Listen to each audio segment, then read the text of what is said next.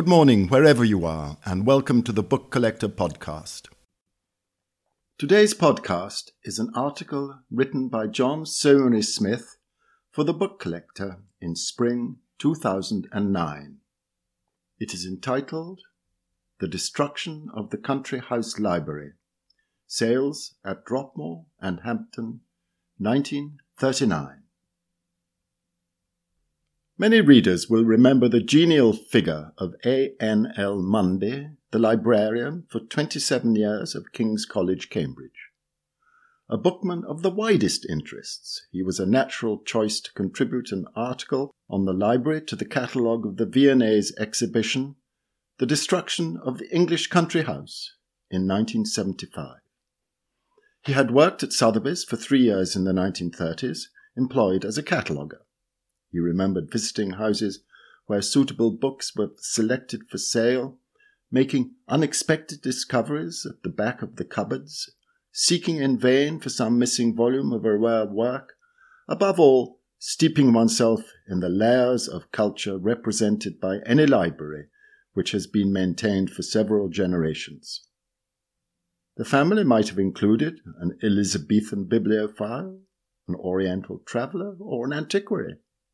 Each might have accumulated a specialist collection, which had been kept intact and not necessarily used. Munby speculated whether libraries were preserved for their reading matter.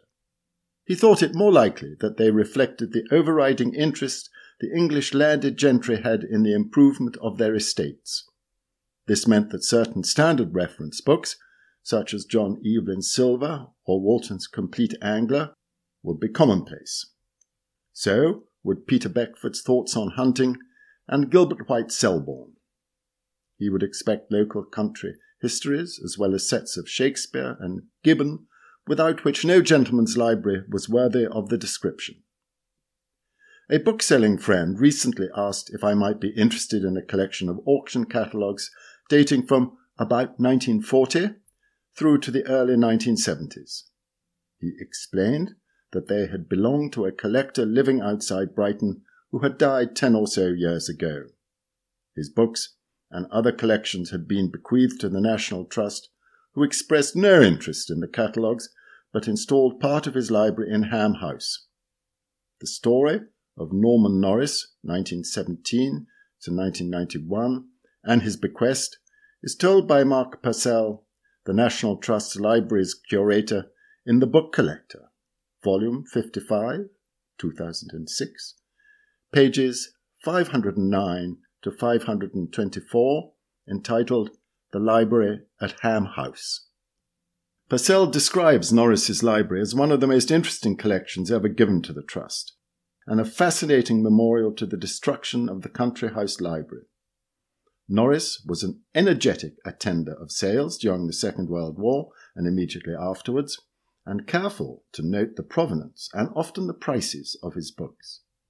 His catalogues represent an engrossing period of book trade history and are unusual in their focus on house sales outside London, as opposed to those organized by Sotheby's or Christie's.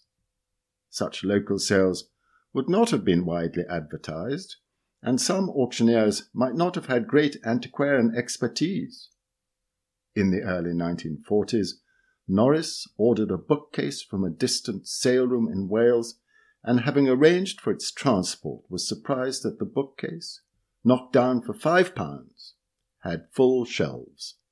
Among the books, unbelievably, he found a long run of Elzevirs. He had retained at least 200 catalogues, the earliest from Rushbrooke Hall near Bury St Edmunds, the future home of the book collecting Lord Rothschild, a house that would itself feature in the V&A's 1975 exhibition, dates from 1919, before Norris was of age to attend.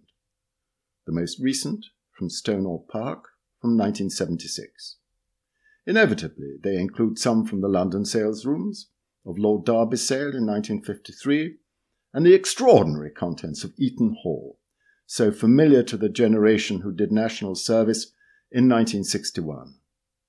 Together, they confirm what a massive redistribution there was of furniture, pictures, books, in fact, of everything that could be collected. No wonder it was a golden period for English antique dealers at every level, and that all enterprising booksellers dashed round the country all year with the biggest vans they could afford. The more I studied the catalogues, the more material for research presented itself. Norris had tried to attend interesting sales as long as they were not too far away from home. On the back of notes he had scribbled about books in a huge lot, I found a garage built for the service of his motorbike. This gave him transport, but he wouldn't particularly have wanted to transport lots of books back after a sale was over, and carrier's bills showed that they would have followed him home. When he sat through a sale, he marked in pen what he had bought and the price he paid. Other penciled prices were likely to be estimates for what books might fetch, not the hammer price. This is tantalizing, but given the level of prices he noted, a full list would bring tears to our retrospective eyes. When planning this article, I started by selecting two country house sales that took place within two months of each other in 1939 Dropmore House in February and Hampden House in April. The first was the home of the Grenvilles, the second of the Hampdens, and then the Hobarts, whose title was the Earldom of Buckinghamshire. Both houses are in Bucks, with not more than 15 miles between them. Both can be looked up in the recently revised volume of Pevsner, but the first had a serious fire in 1990, and the second was for a while a girls' school and is now fully restored run by the insurance group Hampden as a wedding venue. The sale at Dropmore lasted four days. The catalogue mentions the family's solicitors as Fladgate and Company of 70 Pall Mall. The auctioneers were Fairbrother, Ellis and Co. of 26 Dover Street and 29 Fleet Street. This auction was neatly divided into two days for the furniture, lots 1 to 654, and two for the library, lots 65 to 1134. To my untutored eye, the furniture looks very impressive, both sophisticated and grand. Nowadays, it would be awarded a fully illustrated catalogue by Christie's or Sotheby's and would attract dealers and collectors from all over the world. Lord Grenville, a cousin of the younger Pitt, and himself briefly Prime Minister in 1806 7, had bought the Dropmore estate in 1792 and had spent until 1818 perfecting his house, his garden, and their contents. He had lavished money in creating the estate. For instance, he had part of a hill cleared away to give him a view of Windsor Castle. As he had no children, he left everything on his death in 1834 to his sister, Countess Fortescue's family. A century later, in December 1938, the house itself had been offered for sale as a result of the death of his great nephew, John B. Fortescue. No buyer had come forward. A price of £80,000 had been suggested for private treaty. It was not until 1943 that the Fortescue heir found Lord Kemsley, one of the powerful newspaper dynasty of Berry, to make a successful bid. The auctioneers prefaced the library section with a brief note on Lord Grenville, and I quote, the statesman, son of the George Grenville who introduced the American Stamp Act, and brother of Thomas Grenville, whose famous library is now in the British Museum. It is hard to resist a tangential footnote on the latter, which consisted of 20,000 volumes and was valued at the time of his death in 1846 at £50,000, during the same decade, the library at Stowe was sold for less than £5,000.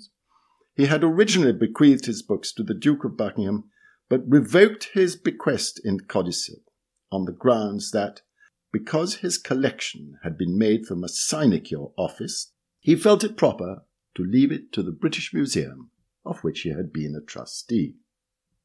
On the first two days, Norris made no annotations and may well not have attended. Thereafter, there are notes in pencil or ink. There is no obvious pattern to his interests, but he consistently avoided theology, which included parcels of a hundred and three hundred volumes, and all the French books. Here are some of the details of his acquisitions. Swift, Jonathan, Works, edited by Thomas Sheridan, 17 volumes, octavo, calf, one pound, ten shillings. Naval Gazetteer, two volumes, octavo, 1794, Cramer, Ancient Greece, four volumes, Morocco, 1828, and 27 others, two pounds, ten shillings. Camden, W., Reges, Regina, Nobiles, etc., small quarto, half round, 1629, others, three pounds, fifteen shillings.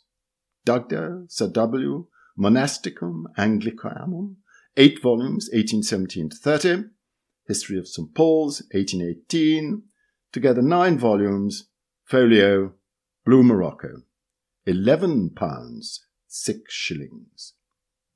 Turner, History of England during the Middle Ages, five volumes, octavo, 1825.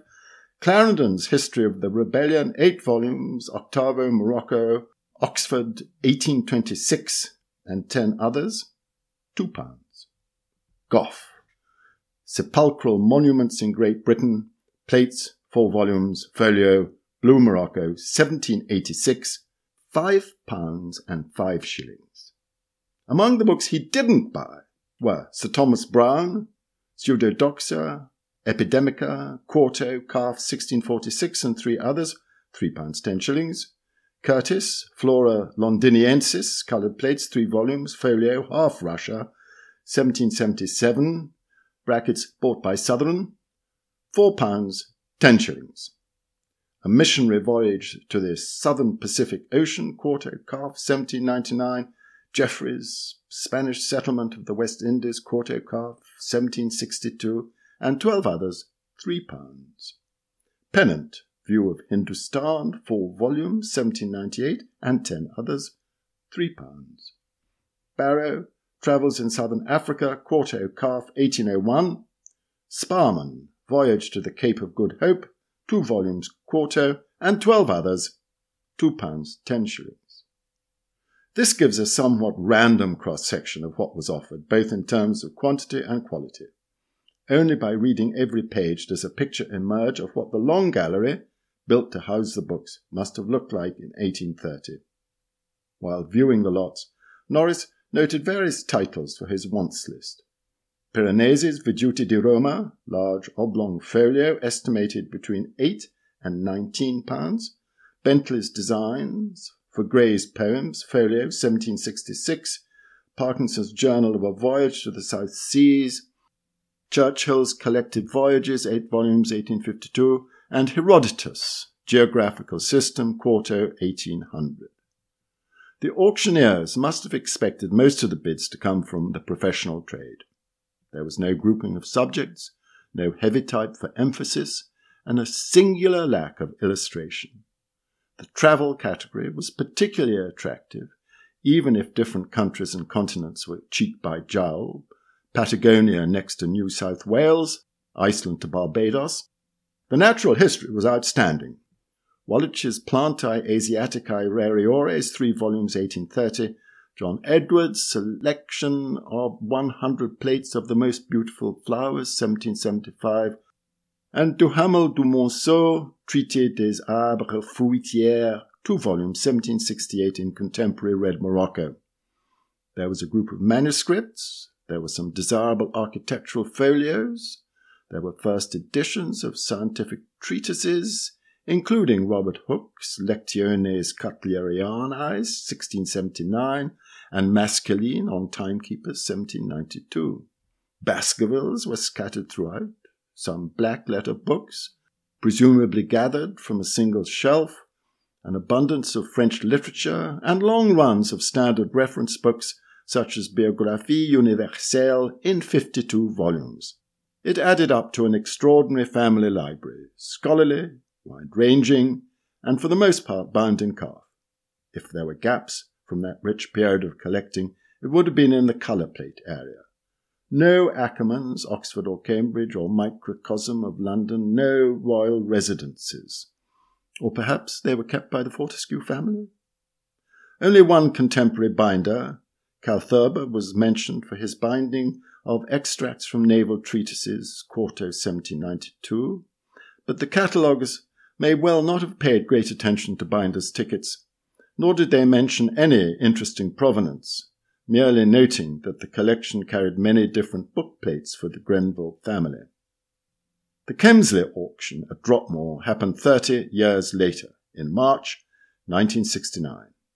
It was taken by Sotheby's over three full days. The 18th century furniture was described as important and was properly illustrated.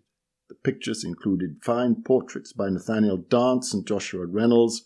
Again, the extensive library occupied the latter part of the sale as lots 701 to 1044. As the founder and owner of the Dropmore Press, Lord Kemsley had the long gallery to exhibit his bibliophily. He owned F. E. Smith's copy of Ackermann's Oxford in straight grained blue morocco, and the Castle Howard copy of Dunbar's Poems, 1834, on vellum, but there is no competition between his library and that of the Grenvilles, nor is there evidence of the prices. Norris kept the catalogue for comparison, but did not bid it would be possible to look up individual titles in book auction records, but the prices would bear no relation to any current valuation and again would only excite nostalgia. The contents of Hampden House were catalogued by Curtis Henson of 6 Mount Street, working with an auctioneer in High Wycombe. Six days were needed wine, pictures, watercolours, engravings, silver, plated articles, and cutlery on the first, furniture and appointments, ornamental objects, bijouterie, and porcelain on the next three days. Contents of the attic bedrooms and domestic offices, plus library of books on the fifth, and miscellaneous furniture stored in the coach houses and outdoor effects in garden and outbuildings on the final day. Queen Mary was given a ceremonial private view. Books were not the priority, and there were plenty of them. In the Servery, 134 volumes of the Quarterly Review from 1814 onwards, 106 volumes of Blackwood's Edinburgh Magazine, 141 volumes of the Edinburgh Review, and 29 volumes of the Gentleman's Magazine. The top floor had a white gallery where 250 Italian classics could be found, full vellum, 1800 to 10, with an abundance of children's and educational books, plus the first 52 volumes, uncut, of journals of the House of Commons. Were they chosen because they covered the period when the Hampden family had made their mark? Tim Munby would have had no difficulty in identifying what was worth taking to London. The single book lots were grouped in a wall bookcase in the library and started with a, a choice example of early Florentine printing. This was an edition of the Letters of Phalaris, 17th century crimson Morocco, Florence, 1475. Near it was Boyle's New Experiments, Old Calf, 1669. Chinese habits painted by native artists on silk paper, 18th century red Morocco. Foreign field sports with New South Wales supplement in an elaborate contemporary binding by Knights, Bentley's designs for Gray's sick poems, fine tall copy in full crimson Morocco, and Bligh's Mutiny on the Bounty, 1790, original boards uncut. The Ring in 1939 would have had a field day. The auctioneers had divided a long series of 18th century playwrights in uniform tree calf into five random lots. About the room, next to an elephant folio album of engravings in full sheep, they listed 44 original watercolor drawings, crayon, pastel, etc., etc., views in London and country by Sandby, angling scenes, various towns and villages, a fine signed drawing by Mary Walpole, four wash drawings by Grimm, 1769, of Shakespearean scenes, all mounted in portfolio, it's unlikely that Norman Norris didn't arrive or compete, but who were the lucky bidders? That was James Fleming reading The Destruction of the Country House Library, Sales of Dropmore and Hampden 1939, written by John Saumarez Smith and published in the Book Collector for spring 2009.